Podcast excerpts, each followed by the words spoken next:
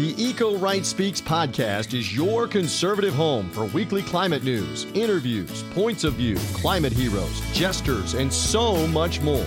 We'll share the stories of people leading in their local communities and around the country. Welcome to the Eco Right Speaks podcast. It's brought to you by republicen.org. Hello, and welcome to the Eco Right Speaks your climate focused podcast produced by the team at republicen.org. I'm your host, Chelsea Henderson, and I just took another turn around the sun. My birthday was on Saturday, and I'm feeling festive and ready to take some time off to celebrate the holidays, as I hope you are too. But first, I owe you one last episode to round out season five. As is our usual practice, this episode is a look back compiling clips from our favorite episodes of the season. If you listened to our 100th episode, fear not. We intentionally did not quote from season 5 for that special episode so that there wouldn't be any overlap. Also, in the spirit of the upcoming year, I have asked my team members what they are most looking forward to in 2023. Here is what Angela Lark is most looking forward to. I started working with RepublicEn last January, so the past year has really been a learning year for me. In 2023, I'm looking forward to growing and connecting with and just being a bigger voice for our online community. And our producer, Price Atkinson. What am I excited for in 2023? I think I am most excited to see which new conservative lawmakers step up on climate change to join the likes of John Curtis, you know, Nancy Mace, others on the House side uh, that are leading, and to see which new faces named and people are going to help lead the charge. Is it brand new members that are going to be in Washington for the very first time? Is it some folks that have been around for a little while? Who is going to step up with John Curtis and others on the conservative aisle to help lead on climate change. Our executive director, Bob Inglis. What am I looking forward to in 2023? Well, two big things for those of us in the climate business.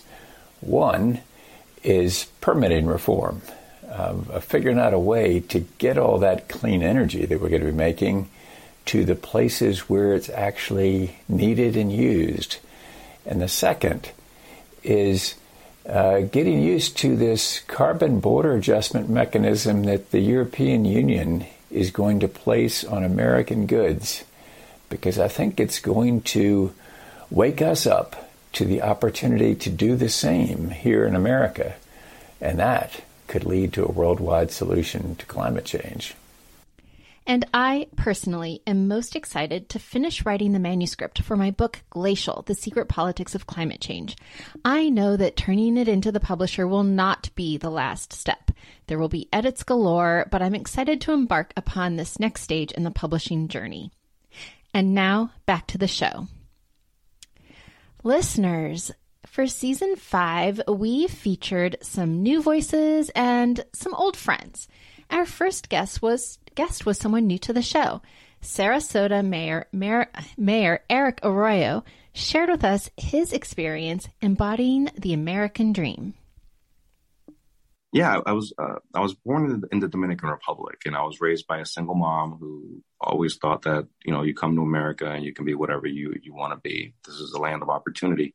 So so we came here when um, you know for high school, and and I, I, became the first in my family to graduate high school, which was a huge undertaking. And, and, it was, it was, I barely graduated, by the way. I wasn't a very good student, but, um, you know, but I was able to get my act together. I just, I just goofed off a lot, but I was able to get my act together and go to a community college and I was able to get my GPA in a, in a really, really good position. And I managed to get into the University of Florida, the best university in the state after, you know, after getting essentially a second shot at redoing my GPA. Um, and yeah, and then and, and it's it's it's truly humbling to be in this position because I I went from having dirt floors to to, to having non dirt floors to you know to not having warm running water to not having indoor air conditioning to not having electricity uh, most hours of the day. Firmly in the old friend category, Jim Tolbert was a three-peat guest who recently launched a new initiative called Commit, an effort that inspires personal responsibility as a complement to his efforts to enact a price on carbon. Listen to what Jim has to say. I have uh, really put on my hat and said, it's been 30 years. I don't think it's going to happen this legislative framework. I think we'll get some incremental bills passed that'll be really important and they'll they'll be powerful and and in the next session of Congress it will probably be split. I don't think we'll get landmark legislation to give us a broad framing legal framework to manage CO2 appropriately. Um, and I want to be I want to control what I have control of and that's my actions. And so I wanted to make a personal commitment to, to take that approach. I'm going to control what I can control in this environment. And that's my actions. I can control, I can reduce my emissions through a lot of actions I take. I can also influence the groups that I'm part of, which includes this country, which is why I'm working on federal legislation at the same time. Uh, but I, but I think it's imperative that we, from a, from a moral perspective, it really hit me hard to say, I can't wait for the government to tell me to reduce my emissions when I can take those actions today. I can, I can take actions today that I'm trying to get legislation that will help encourage me to take, but there's no reason for me to wait for that legislation to pass for me to take those actions. Topically related to the work Jim hopes to spark, a new friend of the pod, Daniel Poynter, talks about how he came to found the group Carbon Neutral Indiana. Well, the specific moment was I was working as a software engineer and also an advisor to entrepreneurs. I worked with 100 entrepreneurs as their advisor to help them grow their business. And um, somebody I knew kept posting about climate change on social media. And after about 100 of the posts, there it was like a moment of realization. I read about coral reefs and how the ocean is being, you know, the carbon isn't just in the air, it's absorbed in the ocean and that contributes to uh, bleaching the coral. And that we might, if I have grandchildren, hopefully they may not see the coral. And I remember, I remember clearly jumping up from my desk and, and I'm not an angry person, but I just felt this surge of anger. Uh, the idea that the coral reefs could die. They're like the rainforest of the ocean. And I stomped my feet and I thought, isn't anybody going to do anything? And, you know, as soon as those words came out of my mouth, I realized, you know, here I am. I'm 30 years old. I've not done anything. so maybe I should have a little patience. And yeah. then what I did was I took a year off and did a sabbatical to interview about 300 people working on environmental issues in the Midwest. And out of all that year of research, I created Carbon Neutral Indiana. By the way, Daniel also has a book, Carbon Neutral Indiana, and I encourage you to check it out. A returning guest to this show, making him an old friend, Utah Rep John Curtis gave us an update on his efforts in Congress and also how he came to embrace the climate change fight. Well, I'm really pleased to um, to share with you and your listeners that we're now the second largest caucus in Washington D.C. And I think if I'd have told myself, let alone anyone else, that launching a, a, a caucus for Republicans to talk about climate would gain that much support, nobody would have believed me. But I think it really shows you how anxious Republicans are to engage. Um, sometimes they struggle with how to engage. And I think that's one of the beauties of the caucuses is it, it, it shows them how to engage in this in a really productive way uh, with our other colleagues and in a way where they don't need to feel like they've left their conservative values at the door. And I think that's uh, really important for them. And so um, it's been a, a, great success. We continue. We know we have lots of work to do. We're we know we'll have a, a fair amount of turnover in Congress uh, this year. We want to make sure we're getting, uh, we're growing as we do that. We want to make sure we're having meaningful uh, caucus meetings and educating people and making it a, a caucus experience that um, that they enjoy. Bob will tell you that there's a lot of caucuses in, in Washington, and I'm I'm part of the snowboard caucus, and that's a lot of fun to talk about in Provo. But you know, I'm not sure we're changing the world. And so we want a caucus, quite frankly, that changes the world. And uh, so it's fun to be part of that. Many, including me, will be looking to see what sort of leadership he um, he sparks to take the conservative climate caucus in hopefully a positive direction in the upcoming congressional session. Listeners, during season five, Hurricane Ian devastated parts of Florida, and we subsequently devoted several episodes to folks on the ground hearing about their experiences there, starting with fish hatchery owner and marine biologist Nicole Kirchhoff, a repeat guest and someone whose hurricane experiences I was avidly following on Instagram. Here, she explains the concept, the phenomenon of compound flooding. I think the most important thing is to tell people about this new phenomenon called compound flooding that we are now experiencing all over the country. So, compound flooding is like a death by a thousand cuts.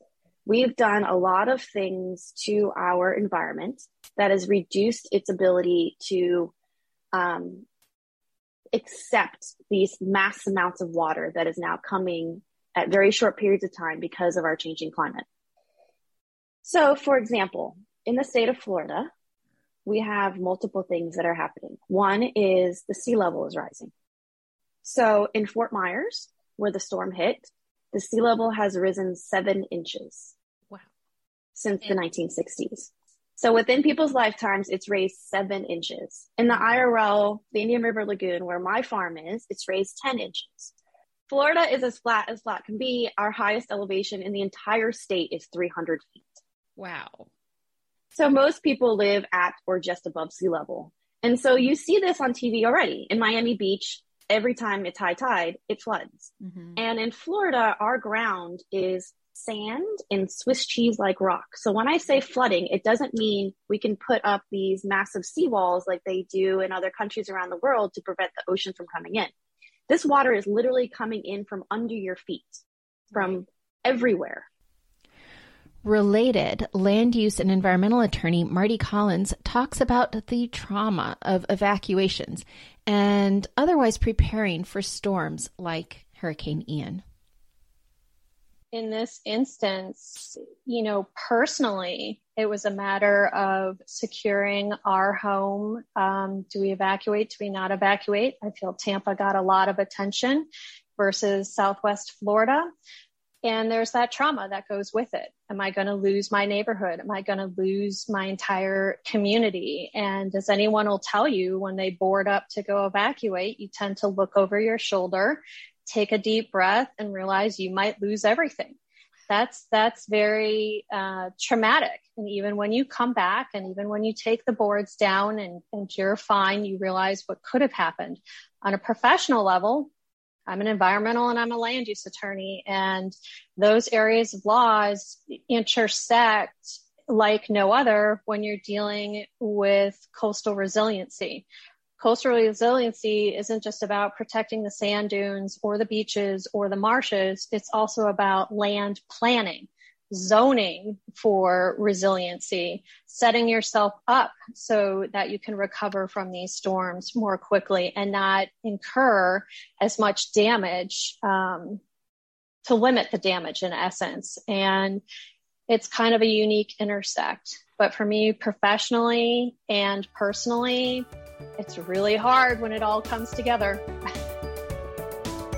We're energy optimists and climate realists. Stand with us at republicen.org. Now, back to this week's episode. To discuss water quality issues posed by Hurricane Ian, we brought in a friend of the pod, Brandon Schuler, who co founded the American Water Security Project, a nonprofit that works in Florida to update our nation's water infrastructure.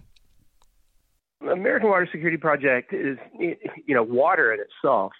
Everything goes back to water. I mean, it gives life. We're what 93% water, 86% water. It's the most important element that we have on Earth, and it's also the least thought about. Uh, although with the drought systems that we're having in the West right now and threats to water, it's becoming a little bit more in our conversation of daily dialogue about what should we do about water, how should we protect water. The American Water Security Project, now what we do is we have a direct mission to actually protect water through wastewater treatment facilities. So what we're looking for and what we advocate for is actually helping municipalities find money to help upgrade their wastewater facilities to do one of two things. One, clean the water to the point that when it's returned into the atmosphere uh, through what's called tertiary uh, water treatment, once it's returned out into the environment, it's just as safe as step two, where you could just put it into, into water delivery systems and actually drink it. And rounding out our discussion of the unique climate challenges facing the state of Florida, Sean Sullivan of the Tampa Bay Regional Planning Council brought forth the challenges of urban planning and climate resilience planning, as well as the impact of rising insurance rates. And, and Chelsea, you're absolutely right. That that's clearly a concern. In fact, uh, the governor DeSantis here in Florida has identified um, insurance as really a priority, and he will be holding or convening, if you will, a special se- session of the Florida legislature, who their, their 2023 session isn't scheduled to begin until March. And he's going to bump that back and have a special session sometime before March to address that issue. I could tell you, tell you on a personal level, my homeowner's insurance tripled this year.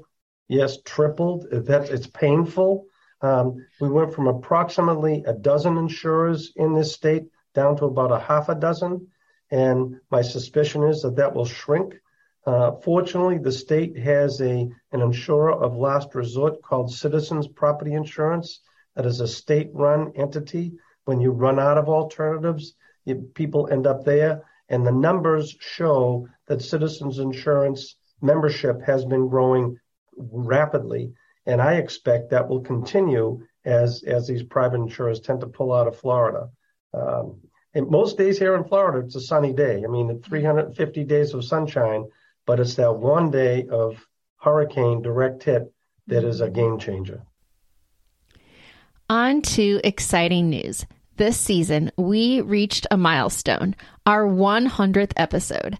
I have said it before and I will say it again.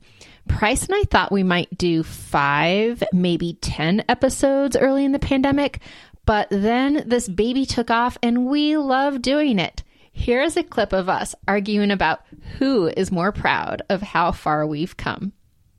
happy one, happy 100th. I don't think I've ever said that to anybody.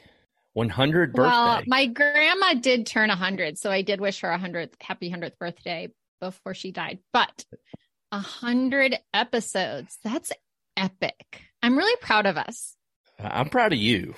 I'm not proud of me. I'm proud of uh, you. Dude, I'm proud of you. We wouldn't have a show if you didn't expertly produce it week after week. So um it would just be this recording in the cloud somewhere without any of the polish and shine. No, you have come a long way. I've been doing audio and kind of self-taught on the radio and done some radio podcast stuff before, but you jumped into this as a excited, you know, wannabe podcaster and you're not wannabe anymore. You are totally full fledged 100 episodes. You got your podcast card in that wallet. Okay, so you said last week that you wanted to make me cry, and you just did. Look. I realize that it is super meta to clip yourself, so please, listeners, forgive me for that one. While I was not able to share a clip of every one of our 15 guests this season, just know that every voice was special, and we hope that you got something out of hearing from the r- wide range of experts we tried to feature. I'm currently putting together my wish list for 2023 guests, so if you have any thoughts or suggestions, don't hesitate to hit me up, C H E L S E A, at republicen.org. Stay tuned while Price and I recount this season five and make our plans for the holidays. Price, almost Happy New Year. We have done it. another year, another season. I, I, was going to say start with happy, but happy birthday, first of all, to oh, yours truly. You for your celebrating your birthday over the past weekend. But yes, happy happy holidays and happy almost 2023 as we're about to officially put a bow on season 5. Yeah. Wow. This one went by fast. It is a little shorter because of my COVID diagnosis and um, you know, some scheduling um, issues that we had at one point during the season. But considering all of the factors, we still got these 16 episodes in, and I'm really proud of us. And I'm happy to have had some great guests this season and some new some new voices and some old. It's always nice to have a mix, I think. Yeah, hundred percent. And if anybody listening right now has ideas, as I literally just had one come across my inbox. Literally, listeners. yes. Literally, yes. Um, don't hesitate to reach out to us to let us know if you do have a good idea, um, a topic, a guest, a question to explore, I mean, whatever it is.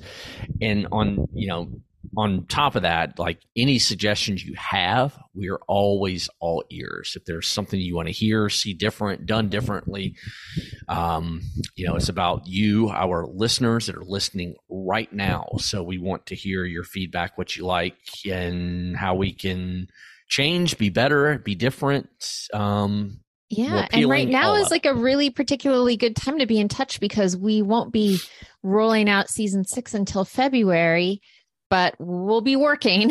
so um, happy to talk to you all in um, January. Uh, if you want to just hop on the phone and throw some ideas out there, even if you're not sure, I'm happy to be honest and say, yeah, that sounds like an episode. Or maybe that sounds like a five minute snippet we could just include into a longer um, episode. So whatever you're thinking, listeners, let us know. Reach out. Um, this podcast is better because when you help us deliver what you want to hear, then we know you're going to listen.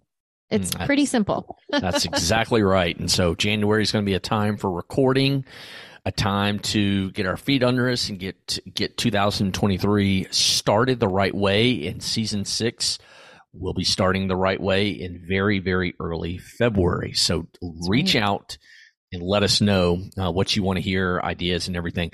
And also uh, appreciate Reed Davis um, last week. Um, and on top of that, I just wanted to say uh, Casey Crane. I know that we're thinking about her. Uh, was a past guest this year. Uh, is just out for a, a, short period of time, hopefully, and we wish her well. Um, yes. Coming back to uh, the Indiana Conservative Alliance for Energy. Yeah, for sure. And um, you know, just it was great to get to know Reed. He is somebody I hadn't talked to before. That was last week's episode, obviously, yep. but lots of great voices, you know, this season. We got to hear um, from our pal Jim Tolbert. You know, he's got a um, special place in my heart with all his personal commitment. Um, you know, I'm walking some of that talk as well, talking some of that, walking some of that talk. So my solar panels are now on the roof Woohoo. Um, that's something yeah. else I'm happy to talk to anyone about. If they want to hear about my experience, please reach out.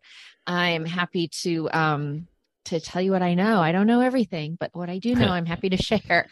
And um, yeah, no, we just it's always fun to get to talk to folks old and new and um make new friends. You know, Price knows I like to make new friends and then I like to imagine myself having a glass of wine with them. So as do I. I enjoy making new friends and there were a lot of um, a lot of new voices that we had on in this past season 5 that you heard here on this current best of season five episode. Uh, you know, obviously a very strong Florida flavor, if you will. Um, unfortunately, due to the series of storms, you know, this past fall. So, um, it from the standpoint of those happening to be able to you know kind of prop Florida up on a pedestal to bring some of those guests on to share what they learned, what they saw, what they observed, uh, what they're working on.